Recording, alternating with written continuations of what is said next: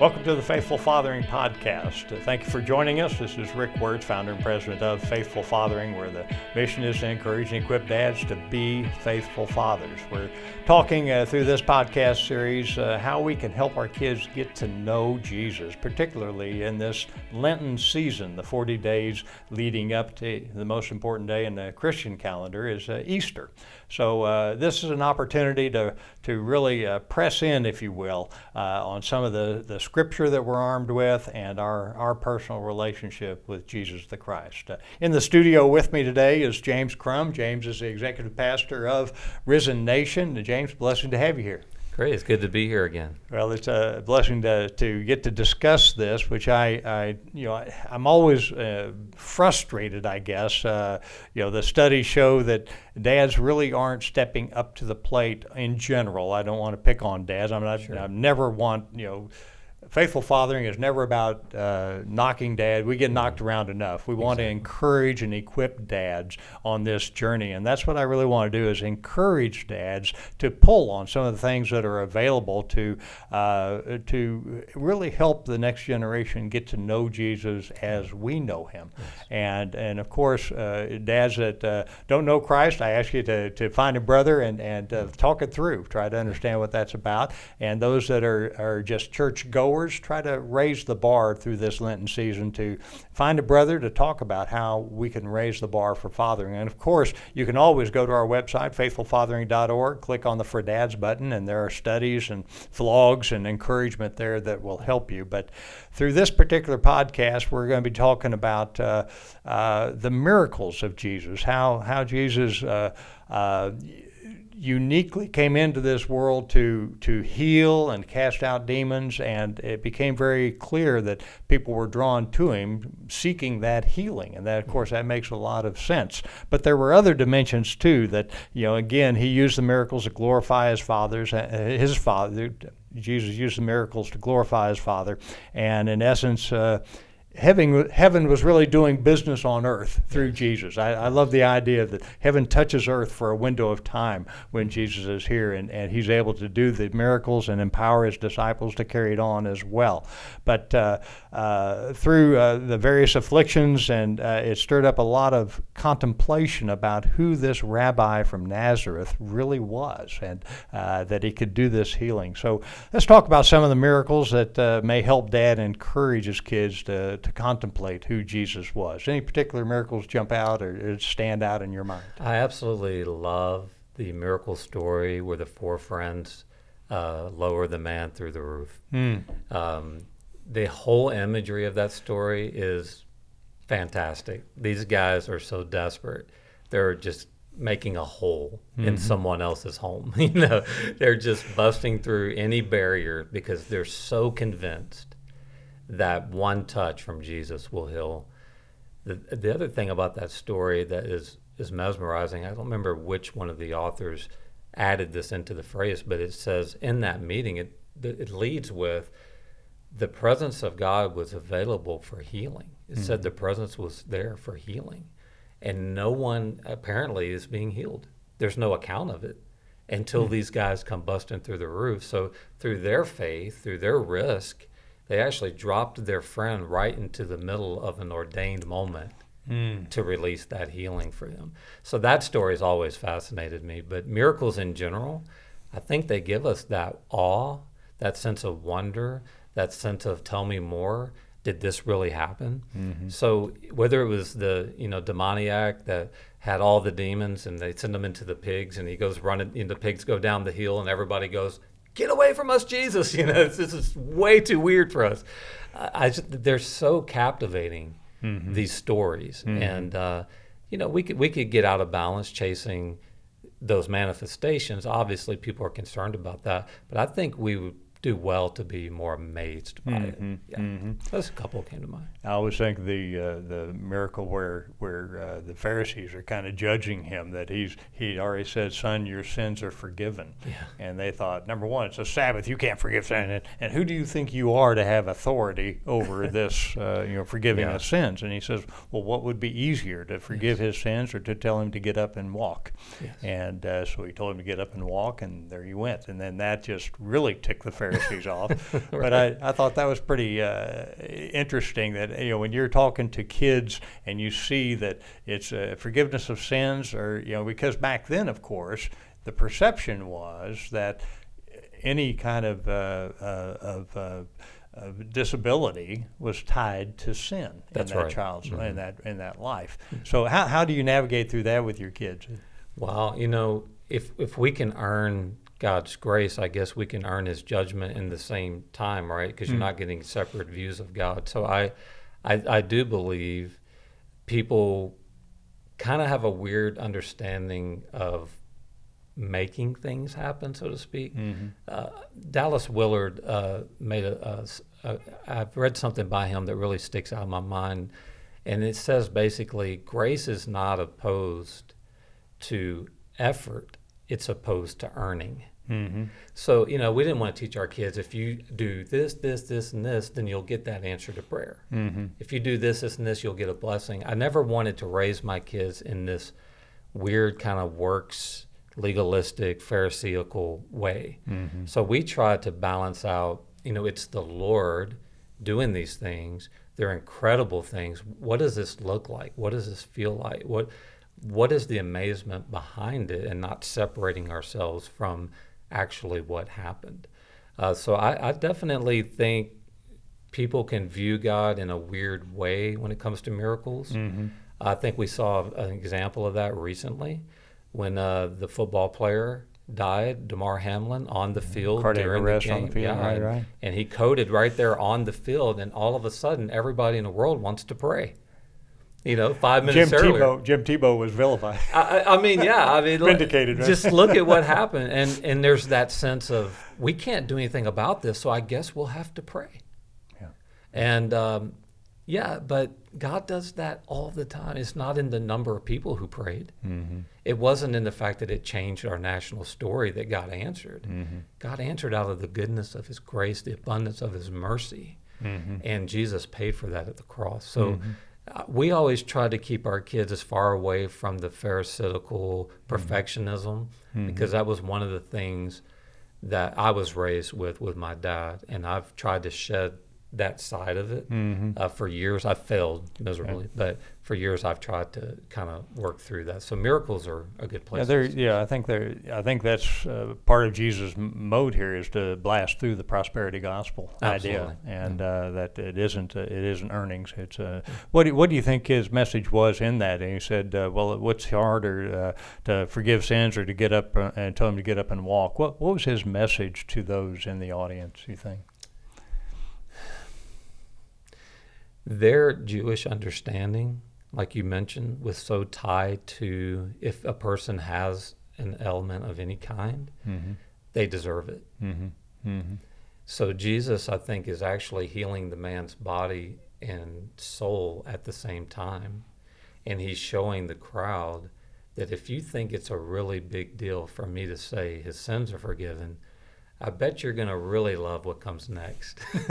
it's like if you can wrap your head around that, well, who are you to forgive sins? And, you know, the world is judging Christianity in ways, you know, we could talk about for hours. Mm-hmm. And that was just another level. Mhm. And Jesus said, okay, well, if that's hard, let me just take you another level. And then when, we, when you see what happens, you might be open to the idea that I can deal with your, your spirit and your soul.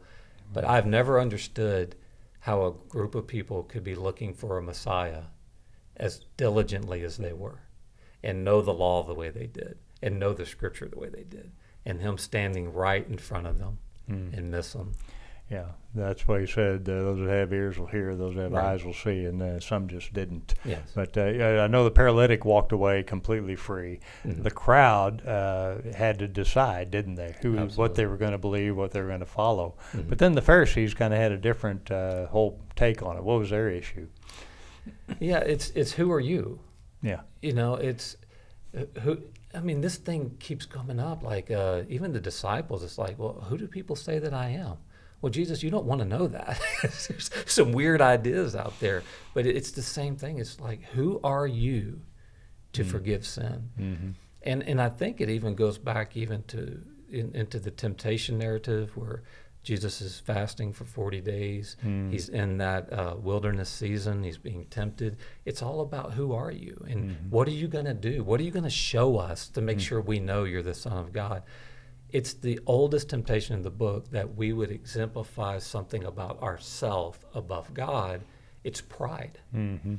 And so I think that this, these Pharisees were pushing the issue to try to make him say, I am the Son of God. Mhm. And he was determined to show them, Mhm. not say it to them.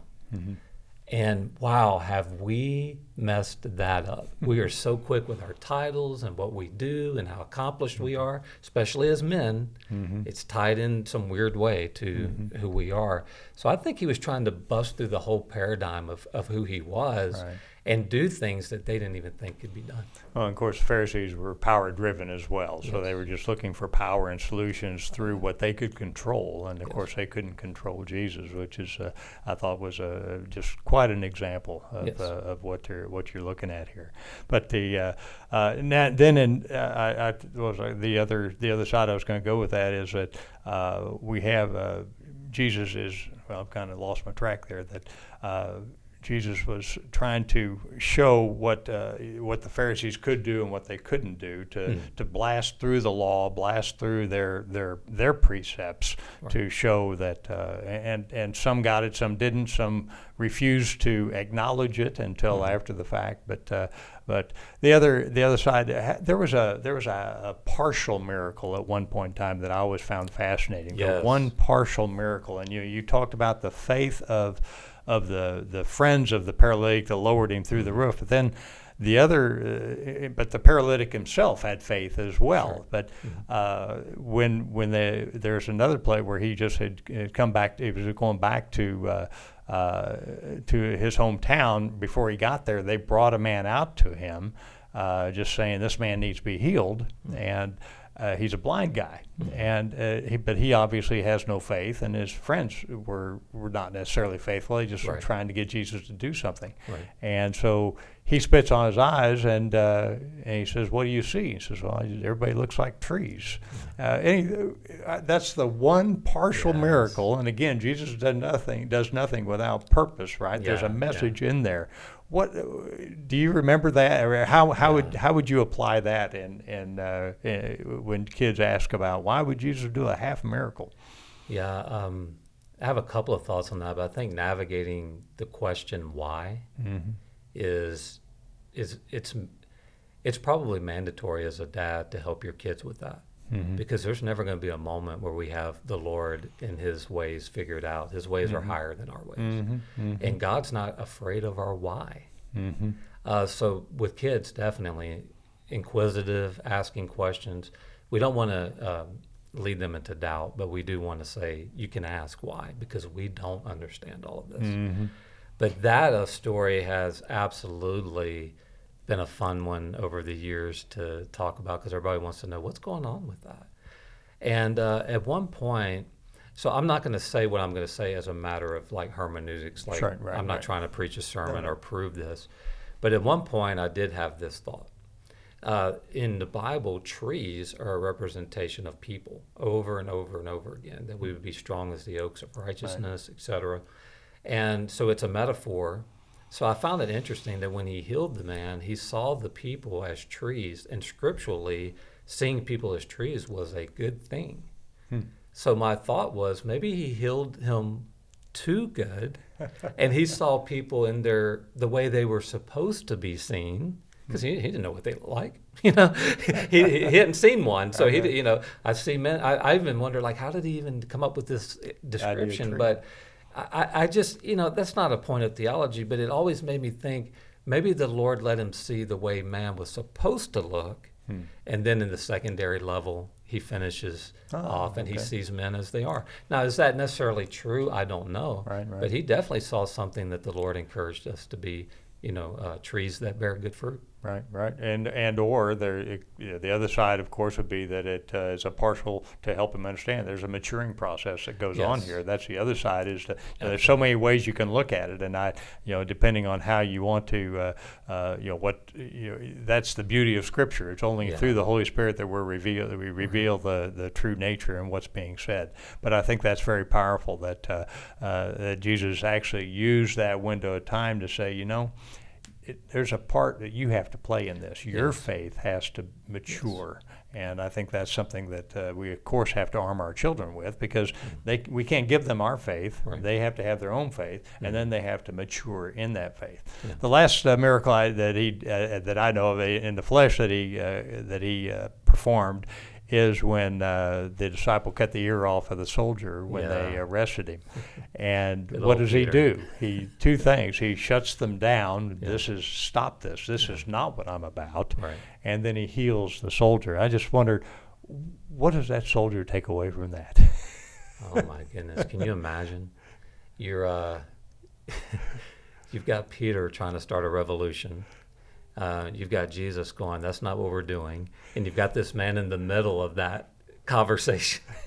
he's just sitting there one moment perfectly normal, the next moment he's lost an ear, and then it's back. So I really wish this is one of the places where the scripture goes, and then that man turned into this awesome evangelist and traveled the world and just you know, set the world ablaze. And we don't even get to know like what was it like. right. Can you even imagine? You're just there. And I said soldier, and it isn't. That isn't true. He's really a servant to the high Right. priests that were Right. doing the arresting. Uh, they weren't necessarily soldiers, but Right. uh, we don't really know.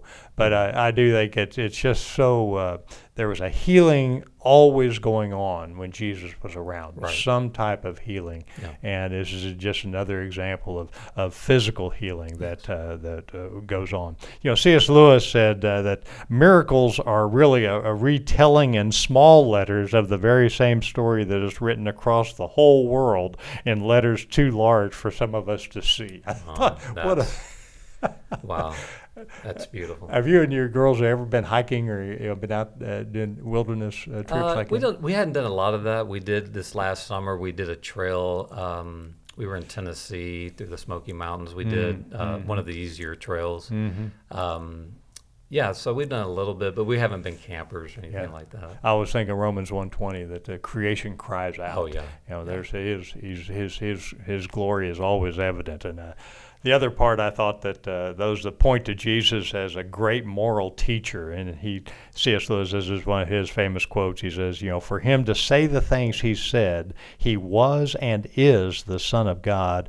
Or else a madman or something worse. He did not leave it open to call him a great moral teacher. That was not an option. Wasn't it? Yeah. uh, have uh, when when people think of uh, you know there there I, I there's people out there that thinks Jesus' virgin birth was a myth that uh, Mhm. there's all these things are are they throw questions up and what have you and and uh, what uh, just the final words and encouragement to dads how would you uh, convey that Jesus was real he was on this earth he cre- he he he uh, did these miracles he connected with people and he he set us free Yeah. by uh, going to the cross. Uh, how what would be your encouragement to to blast through some of these ideas in this world that maybe he was a good teacher, he was a good guy. Yeah. So the first thing that comes to mind is as dads, as as men, we have to know that the gospel story uh, was not about behavior modification. Hmm. It was a radical story where the deaf could see, the lame could walk. Um, that's the deaf could see. Well, they could actually. Uh, the deaf could hear, the lame could walk, and it's it's an absolute adventure to follow Jesus because you never know what's going to happen next. To whom to whom has ears, let him hear, and then he puts the ear back on the guy. I mean, it's a great sense of humor if you think about it. But it, it, the journey with Jesus is not supposed to be, you know, clerical collars and robes. It's an invitation to know the Son of God in realness. It's not about trying to be a great moral person like like C.S. Lewis is alluding to here. It's an absolute adventure. The moment we lose our wonder, the, the the moment that we stop seeing the beautiful mountains, uh, actually prefer the back of a cruise ship. It's a it's a beautiful place, you know. Uh, those things we we did with our kids. We did enough sightseeing to make sure that they could look at it and see. But um, I'll tell you this uh, in in closing up this segment, the absolute best thing that we ever did. Um, we didn't get it right for our first child, but we did for our second child. When my second child was uh, 13 years old, we started on a mission, missions trip to Romania. We had lost our minds. I couldn't even believe we were doing it. 10 days in Romania, a 13 year old girl, she's working in a house where they have rescued sex trafficking victims. She's literally ministering to women who are holding babies that were created out of their bondage. And she's a part of this, and she's meeting these ladies. She, there's pictures of them embracing. She was never the same when she came home for that, that trip. She had such an awe and a wonder of God that we could have never instilled in her. Mm. But we gave her an opportunity to see the world, to see it differently. And I believe that's what Jesus is doing through miracles. Sure. It's it doesn't always happen on our timetable, but when we see it, Mm-hmm. the presence of the Lord is released to us in such a strong way. If our kids are given the opportunity, they'll see miracles. It just might be different. There you go, Dads. You heard the message from James Crum that uh, you know Jesus can work through all kinds of situations. A miracle of childbirth, even if the child's uh, conceived in bondage, but uh, He can show up in a powerful way. So, Dads, help your children get to know Jesus by you knowing Jesus yourself to a new level, which is through the reading of Scripture, time in prayer, Scripture, worship, and study. But uh, use this Lenten season, and uh, we hope that you've taken away some uh, some nuggets on the miracles of Jesus and how to use those to get your children to contemplate who Jesus was.